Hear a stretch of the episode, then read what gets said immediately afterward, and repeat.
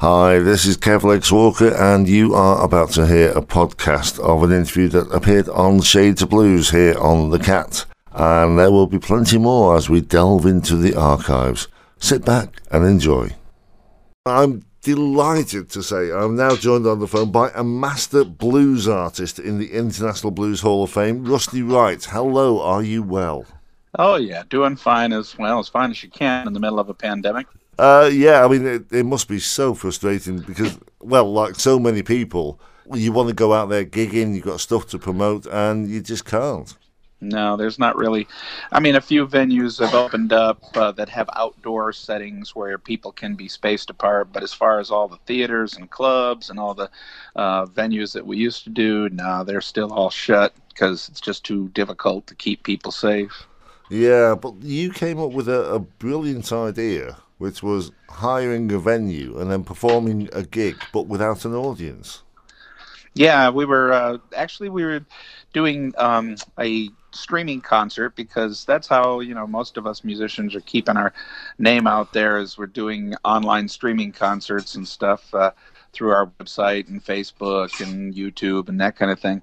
And uh, we have a clubhouse uh, that was kind enough to let us use the venue. Uh, it's like a 200 seat place, but of course nobody could be there. There was no, you can't have a crowd. So we just set up and we thought we'd just do the stream concert. But I'm a terrible gearhead. I love, you know, I'm, I'm an audio engineer and I'm, I'm wirehead. I got lots of equipment. So I decided, you know, I'm going to have some fun. I'm going to multi uh, track this and record it because I have a studio. So I got all the mobile gear and uh, brought it down to the clubhouse and, and we performed the streaming concert, but I had multi tracked all the audio to make it sound really good. And, you know, and it came out really great on the video, but I'd also recorded it at the same time. And I thought I'd just, you know, keep it for archival reasons and but I started listening back to the tracks, and I'm like, oh my god, this is really good. you know, this is like really good. I this is too good to stick on a shelf. You know. so you so, uh, you released live from the end of the world part one last year, and then uh, yeah, November I think, or and you've just released part two, yeah. Yeah, just about. Uh, we're just getting the hard copies back, and that'll be coming out. Uh, should find out about it uh, in the next couple of weeks. Right. Right. Has that inspired you to do more like that while the pandemic is still in, in hold? Yeah, we are looking. Unfortunately, that clubhouse that we were using had they had a some kind of an outbreak happen in the area, and they just decided to keep the place totally shut because of you know worries about liability and stuff. So, I'm trying to find another venue that I can do more live streaming concerts from. I mean, I've we'll we'll figure it out. But it's just a kind of a pain in the butt right now. We don't have a viable venue other than my living room. and the neighbors don't like the drummer. So, well, there are some people that are using Zoom and things like that to play live, but from their mm-hmm. own mm-hmm. homes. Yeah, we have done a few uh, smaller settings where, like, it's just Laurie and I, or maybe Laurie and I and Nick. Uh, we haven't done a full band in that Zoom kind of vibe.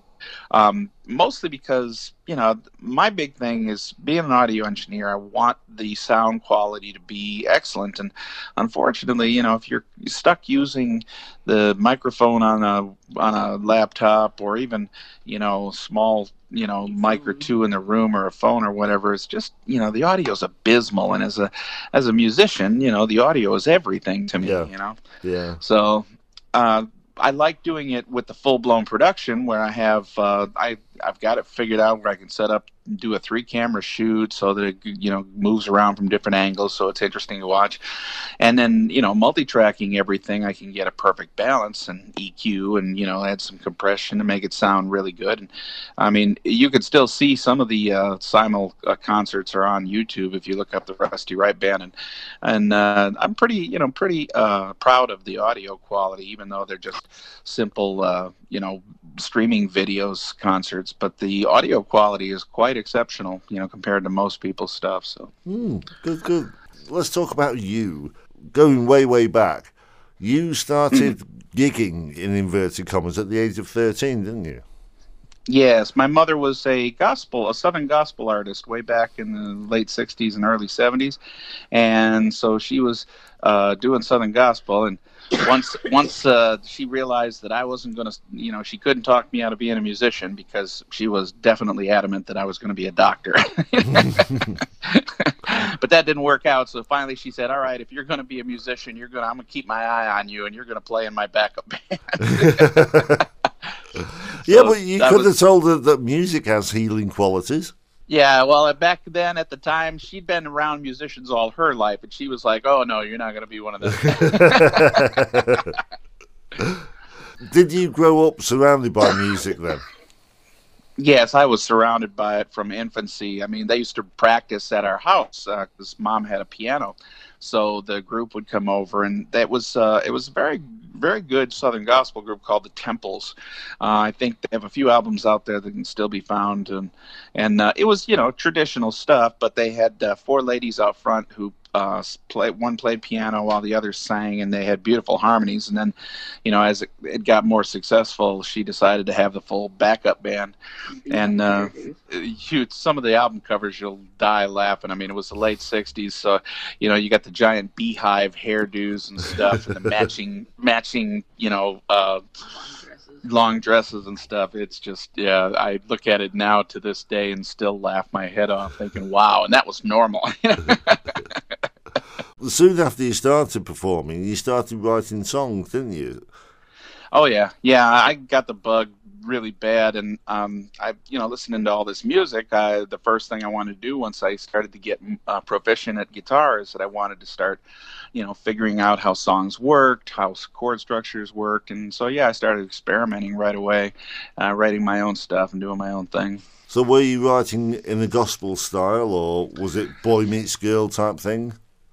Yeah, the first stuff was pretty tame, you know, folky sounding kind of gospel esque stuff. But I was also, you know, a 13 year old kid growing up in uh, Michigan. So we had all the Detroit, uh, you know, the Detroit rock scene was really big back then. So it didn't take long before I started listening to, you know, uh, Mitch Ryder and Bob Seger and Alice Cooper came out of Michigan and, and, uh, in the Rockets and you know, all this kind of stuff. So I started playing the rock stuff, and you know, of course, got hooked big time on that. So was it through investigating rock that led you to blues, then, or was that from no, the gospel? Actually, I was pretty well versed in the blues stuff from childhood because although mom liked gospel, dad was from Alabama and he had a very heavy uh, record collection. He wasn't musical himself, but he loved to listen to music, and so he had a huge record collection of uh, blues and early rock and roll, and you know all the stuff like uh,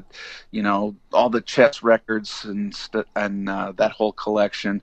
So I remember, you know, when mom when mom wasn't around, he'd be popping on the Chess records and you know playing all that kind of stuff and the Buddy Holly early rock and roll stuff and and uh, so I, I was like you know i tell people i'm a creature of extremes because you know i had my mother was based was a yankee and northerner from up north and he was a you know alabama uh, carrot top with freckles you know and had was into the blues and the rock and roll and stuff. And so i was i was getting hit from both sides.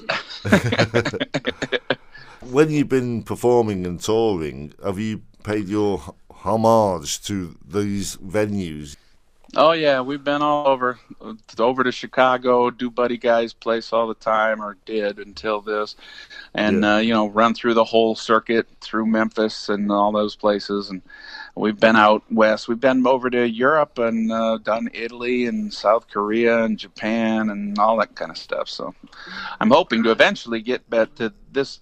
You know, pandemic is over. We've got a studio album I'm getting ready to release, and I'm hoping to get enough buzz overseas to where I can uh, come to the UK and uh, you know Western Europe a little bit more.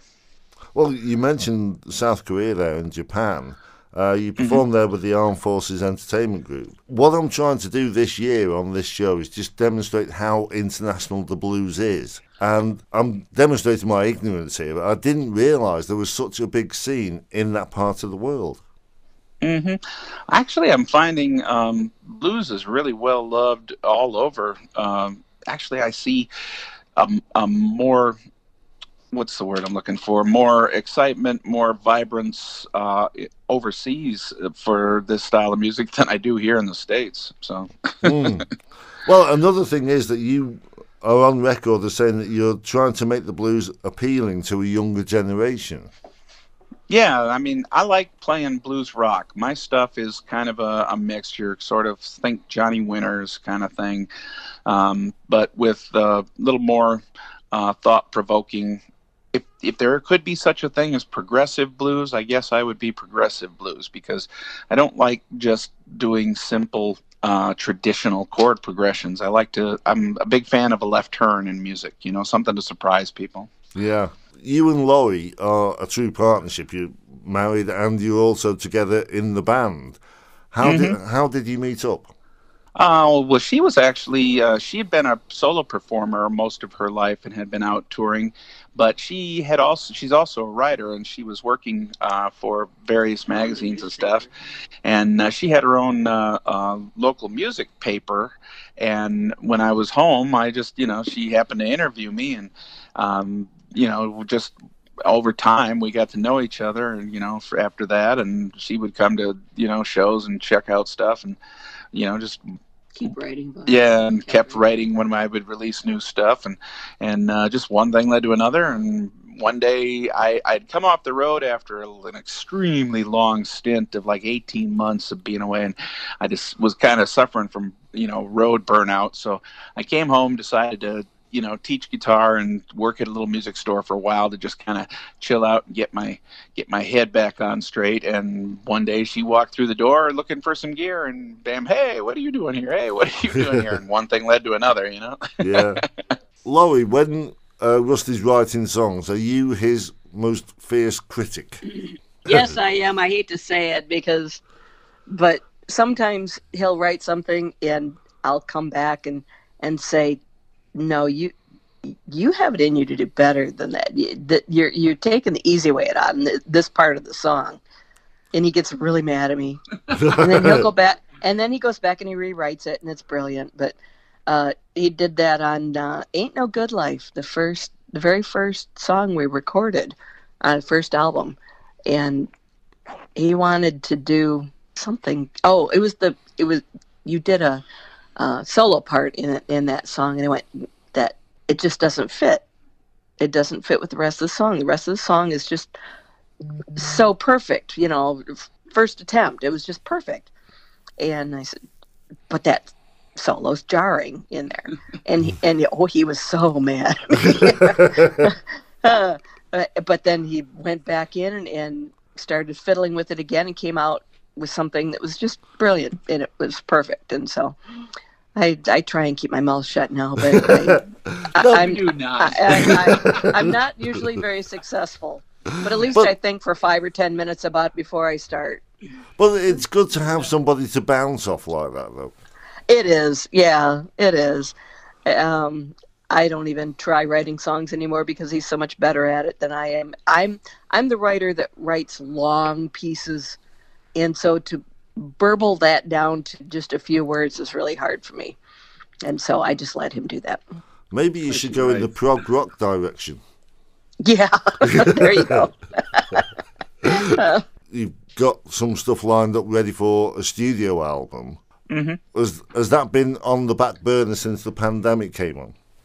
Yeah, it's been a pain because, well, we were in the middle of working on it, and then, you know, the drummer lives a couple hours away, so uh, it they just got harder to get together because they had a travel ban on uh, going on here in Florida at first, way back when they did the heavy lockdown, and so we couldn't get together at all. You couldn't go over to anybody's house in curfews and stuff, you know.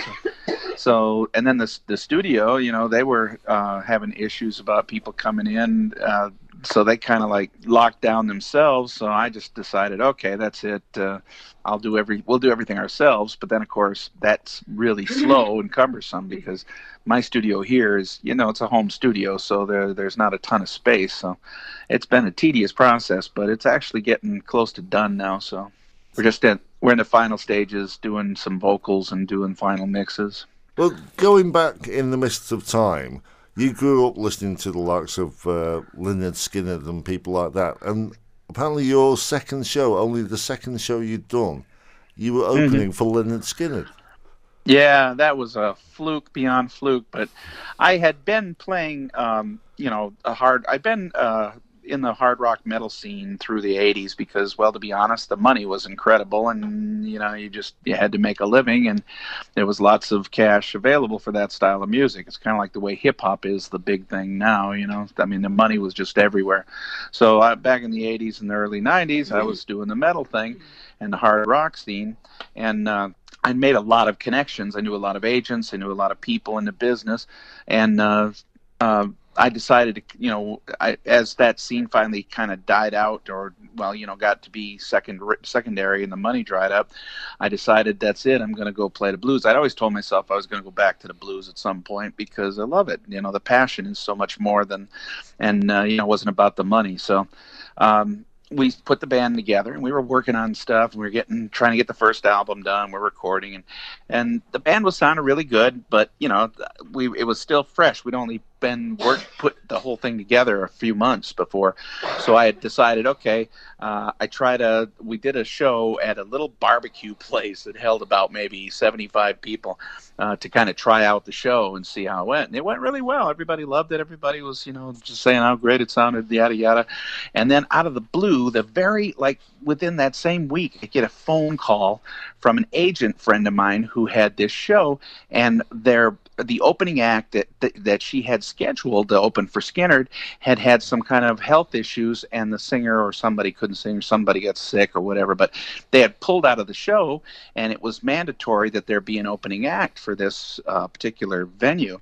And so she called me up and said, "I heard you got a new band together. Are you ready to go out? I need somebody." And I'm like, "Oh my God, real? Oh well."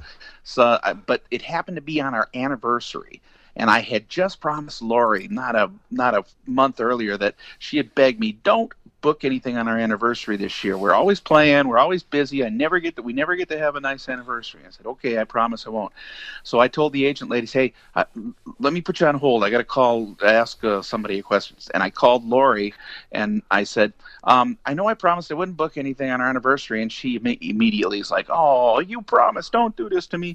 Well, I know. I'll, I'll be glad to pass on this gig, and we'll have a nice, you know, nice, happy, uh, you know, anniversary together or we can open for Lynyrd Skynyrd in front of a sold out amphitheater.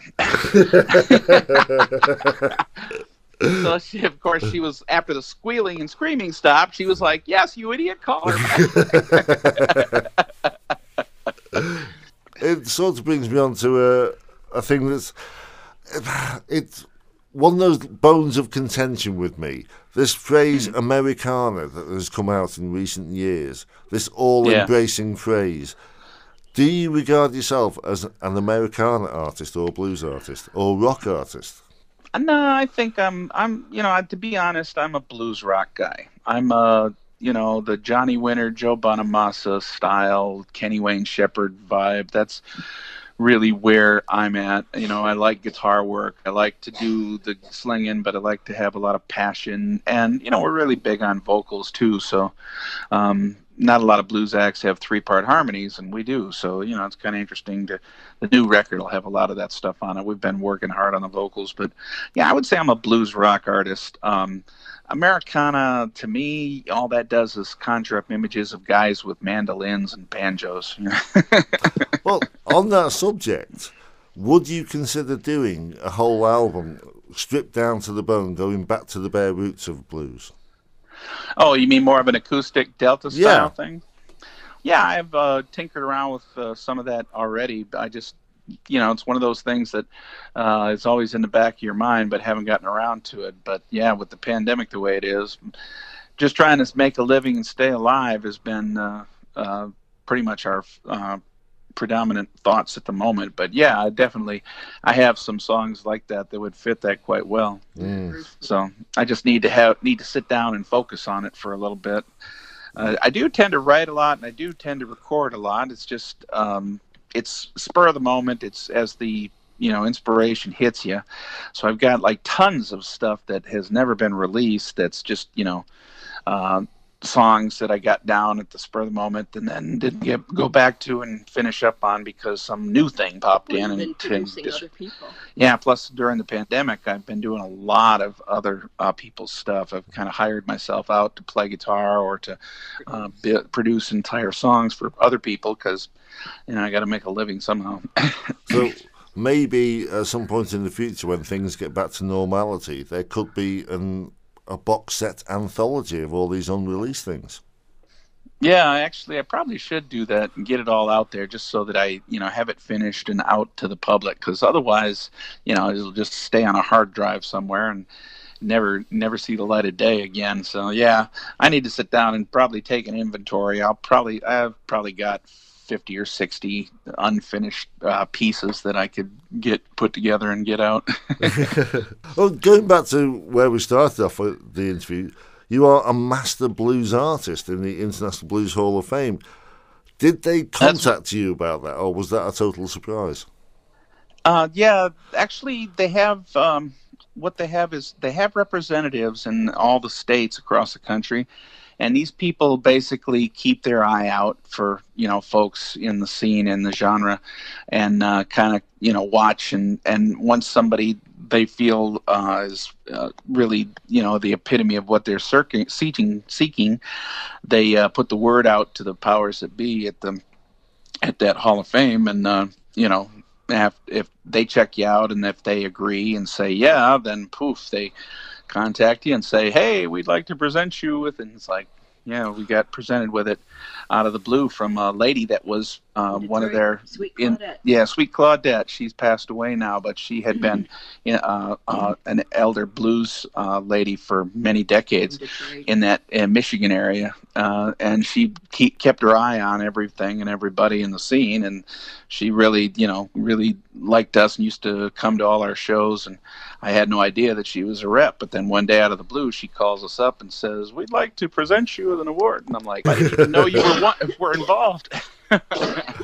Well, just a slight aside here the Blues Foundation, during the pandemic, uh, there were a lot of artists who can't perform, like yourselves, and they've still got bills to pay. So the Blues Foundation are trying to raise money to keep uh, musicians going.